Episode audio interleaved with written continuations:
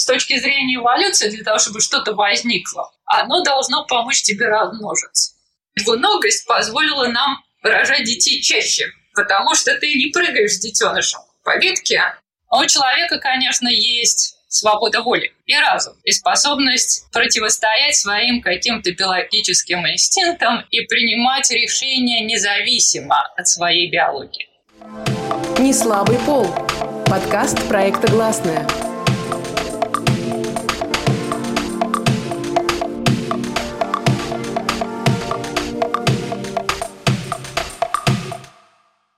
Всем привет! Это подкаст «Не слабый пол» проекта «Гласная» и я его ведущая Настя Седухина.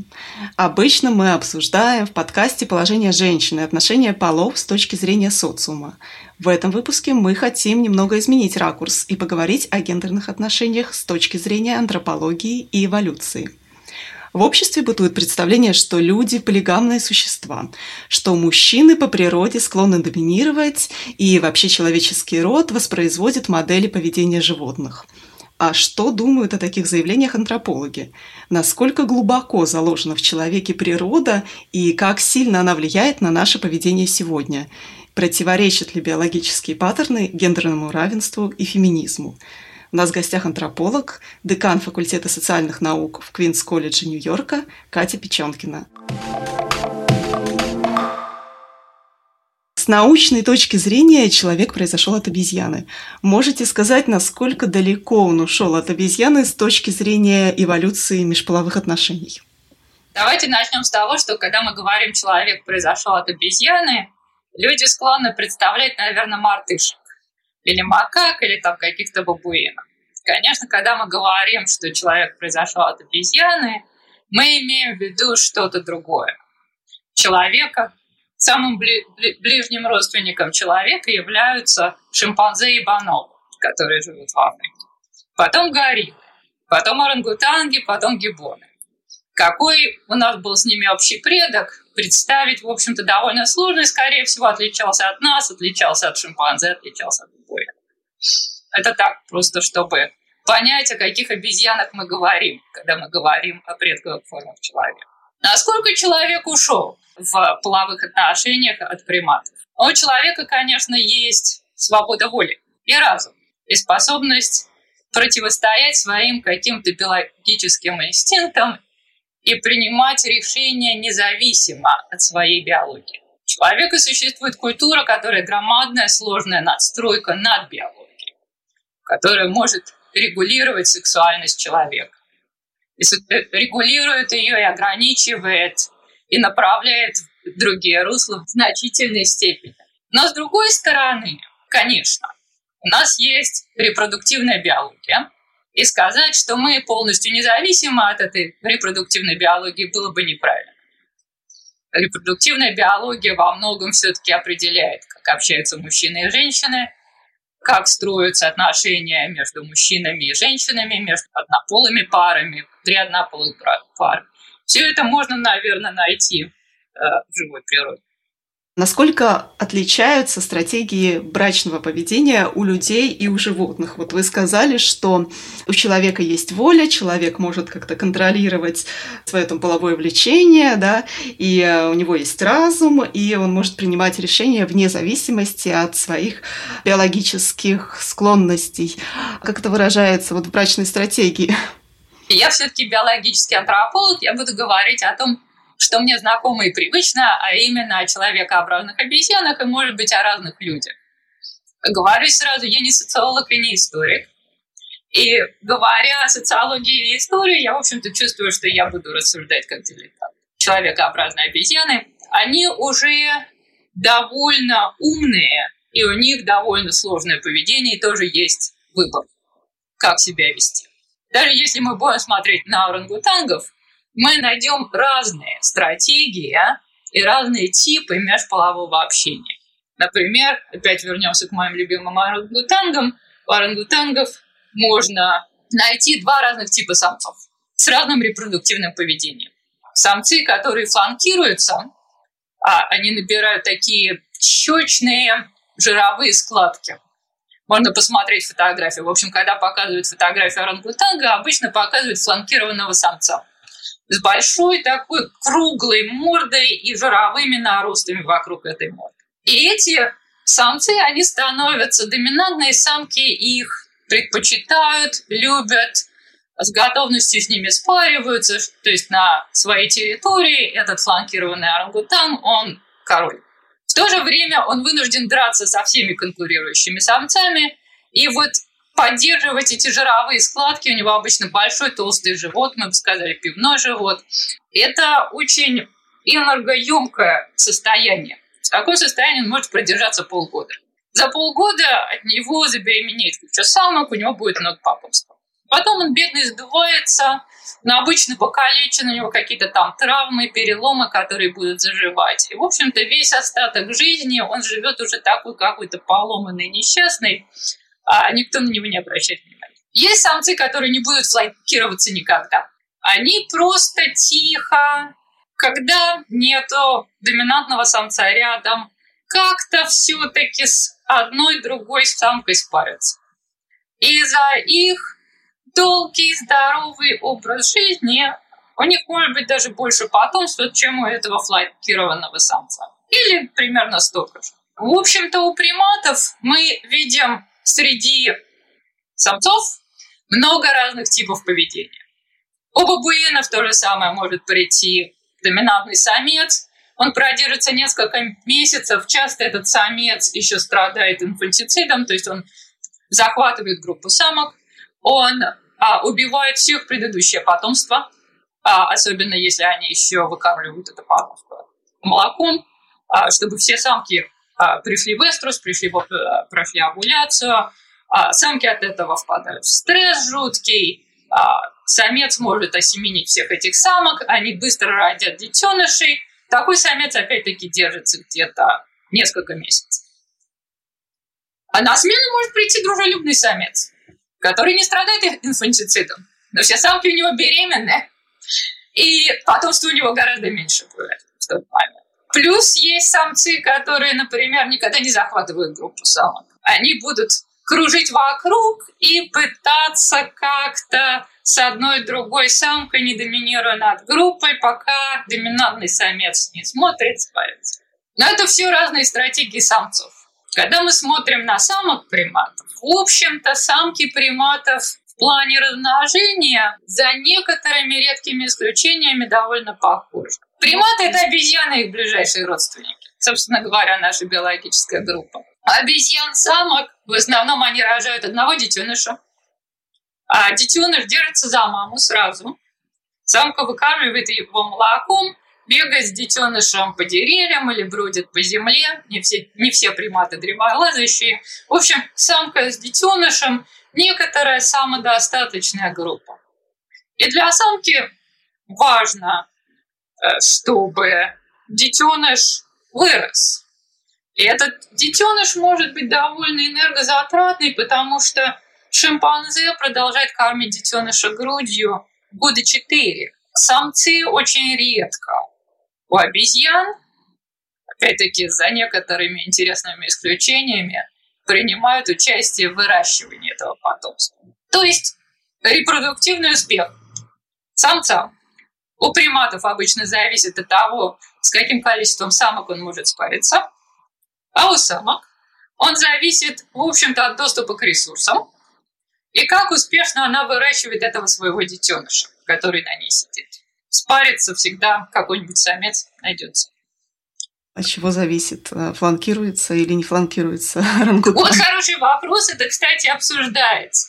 Может ли быть, например, генетическая предрасположенность к этому? Что самцы на генетическом уровне, у них есть потенциал фланкироваться, у кого-то просто вот нету. А, но Например, если внезапно фланкируемый вот этот доминантный самец погибает, а несколько других самцов в этой зоне обитания могут начать фланкироваться. То есть существует какое-то поведенческое распознавание, наверное, что вот сейчас удачный момент, я наемся, зафланкируюсь, и получится. Ну, то есть среда как-то благоприятствует, да, этому? Да, среда влияет, но опять-таки они все индивидуальные на генетическом уровне, так же как люди. Люди бывают более доминантные, менее по характеру, по поведению, по физиологии. То же самое, наверное, у орангутангов. И то, что мы имеем разные типы людей и разные типы орангутангов, показывает, что все эти репродуктивные стратегии, в общем-то, выживают и размножаются. Но получается, в долгосрочной перспективе жизнь у этого вот фланкируемого самца незавидная. Он видит, что вот сейчас вот я буду счастливым, популярным самцом, все меня будут любить, наверное. Куплю гитару, пойду по девкам, и все будет хорошо, а то, что через 10 лет я с переломанным носом, челюстью и хронический алкоголик, зато уже размножился. Примерно так. При этом, получается, вот вы еще сказали, что 4 года да, ухаживают э, самки за своим потомством. Это чуть дольше, чем э, срок декрета в России разрешенный. Да, но у шимпанзе это вообще очень длительный энергоемкий процесс. У шимпанзе продолжительность беременности почти такая же, как у человека. Где-то 8 с лишним месяцев. И потом вот следует 4 года, пока она выкармливает грудью, она не может забеременеть, блокируется овуляция.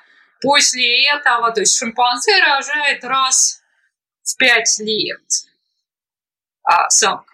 А репродуктивный период у нее примерно такой же, как у человека, то есть 20 лет. Соответственно, мы можем посчитать 20 поделить на 5. Вот ее максимальный а, репродуктивный успех. То есть э, больше четырех детенышей она не рожает. Да, при, при этом надо принимать во внимание, что детеныш может погибнуть.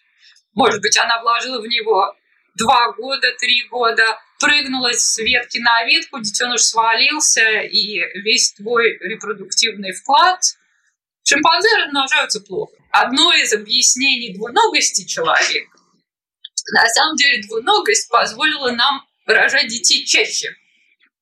А, потому что ты не прыгаешь с детенышем по ветке, ты можешь организовать какое-то кооперативное выращивание детей, когда на земле сидит, скажем, пожилая самка или пара самок, сестры, они наблюдают за детским садом. У них детский сад. Остальные пошли за едой и в руках принесли какой-то какой провиант вот этой группе.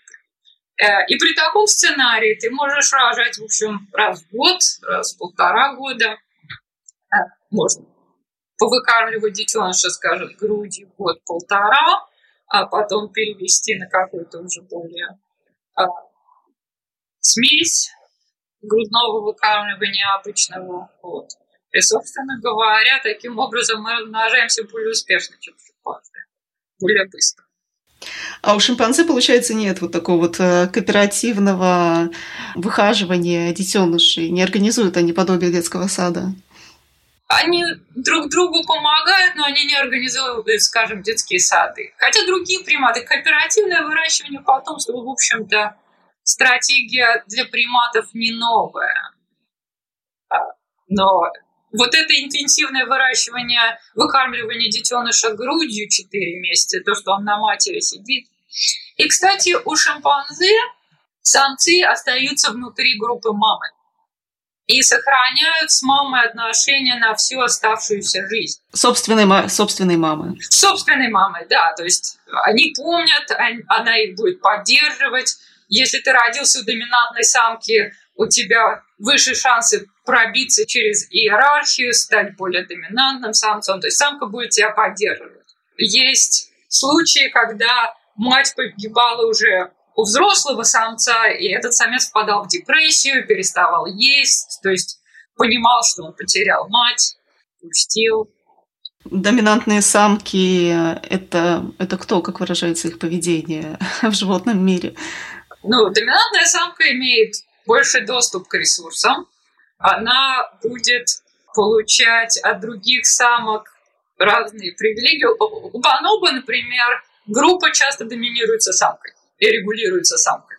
И самка принимает решение, где конкретно эта группа будет пастись, как она передвигается. Самки приходят в группу, и они должны понравиться этой доминантной самке. Она может их принять или не принять. часто происходит некоторый половой акт между доминантной самкой и новой самкой. И этот половой акт свидетельствует о том, что эта новая самка принята в группу. Вообще у шимпанзе бонобо секс, половой акт, начал играть роль не только для размножения, а для некоторой социальной регуляции. То есть вот этот слоган «Make love, not war» — это, в общем-то, очень типично для э, именно бонобо что когда какой-то конфликт возникает, он часто разрешается половым актом. Самцы с самцами, самки с самками, гетеросексуальные какие-то отношения. Если бонобо видят еду, они будут праздновать это некоторые половые оргии. В общем, э, интересно у них половые отношения. То есть однополые отношения распространены да, в, среди приматов, среди шимпанзе? Однополые отношения распространены везде. В общем, достаточно сходить на собачью площадку для того, чтобы наблюсти довольно много однополых половых отношений среди животных. Но да, у приматов, опять-таки, поскольку половой акт играет роль не только для размножения, для установления иерархии, установления дружбы, установления каких-то альянсов, а, в общем-то, однополые а, половые отношения очень распространены. Если сравнивать стратегии поведения межполового среди приматов и среди первобытных людей, есть ли сходство? Зависит от того, что мы представляем, как мы представляем себе первобытного человека. Человек эволюционировал и менялся. А первобытный человек 400 тысяч лет назад, если мы считаем это человеком, отличается от первобытного человека 100 тысяч лет назад. Наверное, с точки зрения заботы о потомстве, интересно два момента. Мы люди прямоходящие. И для прямохождения у нас очень изменился таз. Это помогает нам балансировать вперед-назад. Таз у нас маленький, узкий, что осложняет роды. Пока у нас голова и мозги оставались маленькими, это было не такой большой проблемой. У детенышей была тоже маленькая голова, маленькие мозги. Потом пошла эволюция на увеличение головного мозга, на увеличение головы. И вот детеныши с большой головой в этом узком тазу уже точно застревают и не проходят. Поэтому в какой-то момент был достигнут эволюционный компромисс.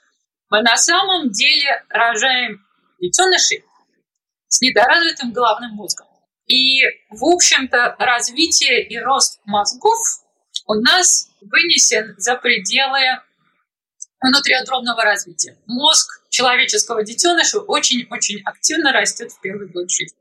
У шимпанзе фактически детеныш уже рождается с заросшим головным мозгом развитым, и поэтому детеныш может схватиться за маму и может с ней прыгать по деревьям. У человека детеныш, ну да, у них есть этот хватательный рефлекс, но если вы попробуете новорожденного детеныша а, посадить на спину и залезть с ним на дерево, то он свалится, разобьется. И вообще это, не знаю, вот с моими детьми я их старалась до шестимесячного возраста вообще особо не трогать. Потому что такое ощущение, что у них сейчас что-то отвалится. Они все такие желеобразные, кричат, их надо греть. Из этого мы можем, скорее всего, заключить, что уже у первобытных людей для того, чтобы выращивать это кричащее а, беспомощное потомство, была очень важна кооперация. А, были нужны какие-то партнеры. Может быть, стар, старшие самки. Самцы, скорее всего, мужчины были нужны. А, вот. И привлечение мужчин для того, чтобы они там вокруг были и помогали с этим потомством, скорее всего, было круциально. Отбор пошел во многом а, у самок на то, чтобы захватить, привлечь самцов, чтобы они вот занимались потомством. Это а, в общем-то, есть довольно много биологических приспособлений у нас. И, и, и этим мы отличаемся от шимпанзе. Всех остальных обезьян самцы, ну, за исключением мармозеток, детенышам довольно равнодушны. А что касается вот внешнего вида, мы часто видим в животном мире, что, ну, например, у тех же павлинов, да, там э, красивый хвост у самцов и нет такого хвоста у самок. А вот что касается приматов, ну и первобытных людей, как вообще внешняя привлекательность получается, самок важнее или и самок и самцов одинаково важна привлекательность внешняя? Да, это интересный момент, между прочим. Во всем животном мире красочные, красивые, с какими-то интересными физическими чертами самцы.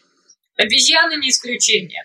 Если вы видите обезьяну с красивой красной, синей мордой, золотой гривой, пятнами, это самец. А самки серенькие, коричневенькие, потому что самке очень важно, чтобы ее хищник не заметил. Она не может дать отпор, поэтому... Но когда на тебе сидит детеныш, ты всегда уязвим. Да? А какие у нас хищники? А, в общем-то, крупные а, всякие а, хищные птицы для приматов представляют проблему, особенно для, для более мелких обезьян, утащить детеныша. Если ты будешь сидеть с детенышем и с павлиним хвостом, тебя хищник а, заметит. А птицы же, они цвет хорошо различают. Обезьяны, кстати, многие цвета не очень хорошо различают. Но шимпанзе различают. Соответственно, во всем животном мире можем вспомнить оленей с красивыми рогами, пятнами, всегда будет самец. А фактически человек в этом плане, мне кажется, уникален.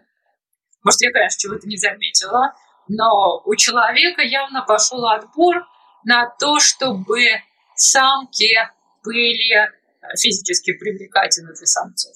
Например, у самок э, человека, у женщин, есть большая надутая грудь, которая привлекает мужчин. А поддержание этой вздутой груди является энергозатратным процессом. Если мы возьмем любую другую обезьяну, а если она не в периоде лактации, у нее грудь сдувается. У самок человека есть грудь. Самки человека Э, полностью лишены волос. Я подозреваю, что это тоже некоторый отбор на привлекательность. Несколько педоморфное лицо, которое напоминает детеныша. У всех млекопитающих есть слабость детеныша. Большие глазки, а, маленький подбородок, маленькая нижняя часть лица, большой лоб. Потом э, склонность к отложению жира в районе бедер, ягодиц, в общем-то, вполне возможно – а, обезьяны в основном относятся к жиру хорошо, то есть вот, у того же рангутанга этот пивной живот, или у пробускис обезьян неоназалиса, у них тоже там самец с большим носом, с большим животом, а у человека а, самки, в общем-то, это отложение жира на бедра может быть для того, чтобы привлечь самцов. Ну, в общем, а, самцы явно э, у человека воспринимают самок как нечто эстетически красивое, привлекательное. А получается, внешняя привлекательность самцов становится менее важна? Скорее всего, тоже важна. И, в общем-то, за счет этого а, женщины и мужчины выглядят настолько по-разному. В общем-то, на эту тему можно долго говорить. Почему важна привлекательность? В общем-то, у приматов, опять-таки, самцы, самец может быть привлекательный, а красочный, гамадрил, красный нос, голубые щеки с белыми прожилками, золотая грива. И самки его примут с распростертыми объятиями, он становится главой группы. Другой способ – это физическая сила. А есть приматы, у которых явно есть принуждение. Я уже упомянула захват группы. Захват группы обычно идет при помощи физической силы, дерешься с другими самцами, и, в общем-то, а, некоторое насилие над самками, подчинение небольшой группы самок себе.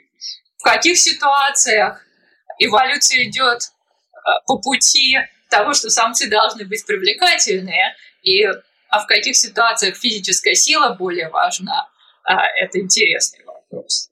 А про менопаузу вы еще сказали, что у приматов ее нет, а почему у человека она появилась? Менопауза есть очень мало у кого. Почти уникальная человеческая черта. Еще менопауза бывает у некоторых китовых.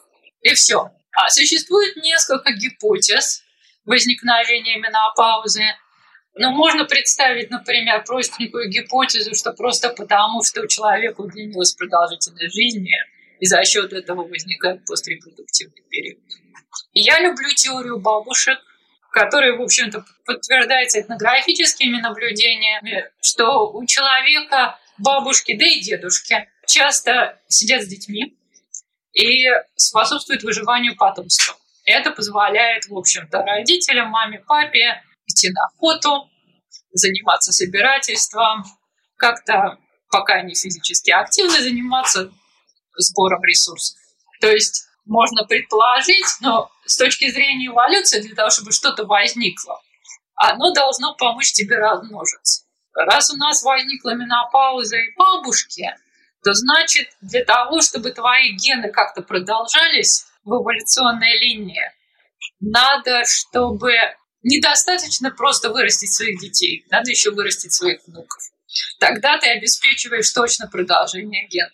Может быть, еще правнуков. А пострепродуктивный период у нас очень-очень длинный. Вот мне сейчас 50, это конец репродуктивного периода. Если я не сверну себе шею, у меня есть шанс прожить до 100. То есть я буду полжизни жить в пострепродуктивном периоде. А, опять-таки, в России, в Китае, во Вьетнаме, да куда угодно вы поедете, вы часто увидите, что именно сидят бабушки, дедушки. Китае сейчас особенно, вот когда разрешили второго ребенка, это на улице, на маленьких стульчиках бабушки, дедушки с этими детенышами маленькими на руках. А мама и папа работают, поблизости нету. Могут даже работать в другом городе. Бездетность можно считать э, поражением вот в биологическом смысле слова? Надо согласиться, что в эволюционной биологии существует такой математический параметр. Он называется приспособленность. И он определяется очень просто. Количеством ваших генов в следующем поколении. Соответственно, чем больше вы генов передали в следующее поколение, тем больше у вас приспособленность. Интересный вопрос, можем ли мы передать свои гены в следующее поколение, не размножившись. Вот можем мы или нет? На самом деле можем, потому что наши гены находятся также в геноме наших сестер, наших братьев, наших кузинов, двоюродных братьев, троюродных братьев, тети и дядь. Соответственно, если своим действием, своим поведением мы как-то помогаем нашим братьям, сестрам размножиться и их потомству выжить, мы фактически тоже передаем свои гены в следующее поколение. Поэтому был введен параметр приспособленность широкого смысла, которая, в общем, состоит из вашей приспособленности, а количество вашего потомства плюс потомство ваших сестер, братьев, двоюродных братьев, перемноженные на коэффициент родства. Идею предложил такой эволюционный биолог Билл Гамильтон 20 века, что, в общем-то, репродуктивный успех или эволюционный успех – это не только твое размножение, а также размножение всех твоих родственников. Понимание того, что вот наша приспособленность не зависит от нашего индивидуального размножения, пошло еще для того, чтобы объяснить альтруистическое поведение. В общем-то, альтруистическое поведение, оно позволяет выжить вашим генам, которые находятся в других особях. Что вы понимаете под альтруистическим поведением? Когда жертвуешь собой ради выживания кого-то, кто находится рядом. У обезьян классический пример альтруистического поведения – это когда самка, завидев хищника, начинает громко кричать, вокализировать, соответственно, вся группа знает, что приближается хищник. Хищник часто хватает эту самку, то есть она жертвует собой, но выживают остальные члены группы. Чаще всего это а, в группе, где самки связаны узами родства, чаще всего это будет пожилая самка. Мы говорили вот про однополые отношения среди животных. У нас в российском политическом дискурсе можно услышать тезис, что гомосексуальные отношения это противоестественно. Так может быть тогда у первобытных людей не было гомосексуальных отношений? Вот есть об этом какие-то наблюдения? Представить себе поведение первобытных людей очень сложно. Реально определить, как они себя вели, наверное, невозможно. Можно посмотреть на ранние исторические источники, в которых, конечно, гомосексуализм присутствует. В Китае довольно рано появляется институт кастрации. Евнухи, а, третий пол. Опять-таки, зная животный мир, мы знаем, что существует довольно много гомосексуальных отношений в живой природе. Существуют ли примеры, когда гомосексуальные отношения становятся основой длительных отношений, партнерства? В общем-то, бывает. У шимпанзе самки могут установить некоторое гомосексуальное партнерство для того, чтобы защищать потомство. Ну вот мы много говорили про полиандрию, про то, что самцы спариваются со многими самками, самки приматов там с э, двумя-тремя самцами, да, насколько я понимаю, ну сколько максимум с четырьмя получается, если вычитывать репродуктивный период, да, и э, срок, с которым самка выхаживает детеныша. Человек по своей природе это моногамное или полигамное существо?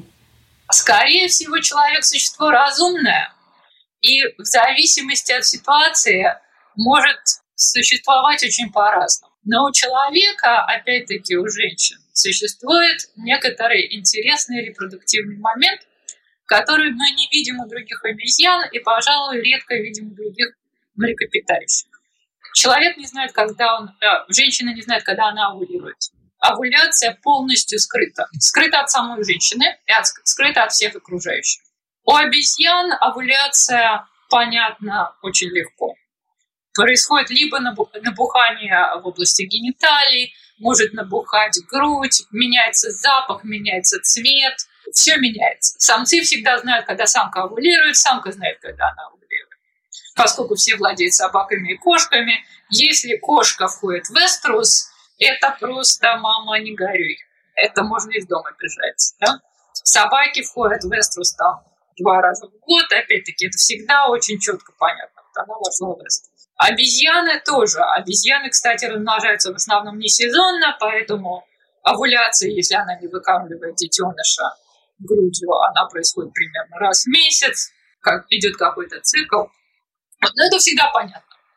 И самцы знают, самка овулирует, она им интересна, а шимпанзе могут прийти с подарками. Самцы шимпанзе охотятся, они могут забить маленькую обезьянку и прийти, предложить кусок мяса за секс. И всяко завлекается. А у человека вот непонятно. И на самом деле период-то, когда женщина может забеременеть, это тоже 2-3 дня. Пойди по ним попади. Логика такая, что если мужчина будет, самец человека, будет переключаться от самки к самке, то он не, может и не попасть на эту овуляцию. То есть возникает некоторая лотерея, что если ты хочешь обеспечить, чтобы эта женщина забеременела, то надо каждые три дня с одной и той же. Да еще, чтобы она на это согласилась, потому что каждый раз с ней драться никакой сил не хватит, никаких сил не хватит. Соответственно, возникает, наверное, некоторое, а, некоторое сползание к моногамии. А, с полигамией полигамное общество у человека, у человека очень ограниченная в основном полигамия бывает. Но это опять меня уносит немножко в историю и социологию, наверное. Но, в общем-то, полигамные общества, они как-то медленнее размножаются хуже выживают в каких-то ситуациях. Но структуры, структуры семьи, структуры выращивания детей могут быть очень разными. Человек это животное или нет? Можно ли сказать, что это животное? Животные – это царство многоклеточных организмов. В биологии существует для многоклеточных организмов три царства. Растения, животные, грибы. Мы не растения, не грибы, значит, мы животные. Мы, безусловно, животное, но мы животное, которое способно принимать решения. Мы животное с очень сложной культурой, с культурой, которая часто противостоит биологии или идет против э, каких-то биологических принципов. Но опять-таки заметьте, что ни одна культура, которая, например, пропагандировала полную абстинентность, не выжила, потому что такая культура с очевидностью умирает в первом поколении. Соответственно, какие-то культурные элементы Они должны быть завязаны на то, чтобы данная группа в данной ситуации смогла воспроизвестись и выжить, а иначе она очень быстро исчезает. Можно задуматься над выживанием некоторых культурных элементов. В чем их приспособленность? Вот интересный пример, например, в России. Мне в детстве всегда толдычили. Не сиди на земле, схватив воспаление придатков, будет бесплодие. На самом деле, конечно, сидя на земле, никакого воспаления придатков схватить невозможно. Если бы наша репродуктивная биология была бы столь уязвимой, мы давно вымерли. А воспаление придатков можно схватить, если заразиться какой-нибудь венерической болезнью.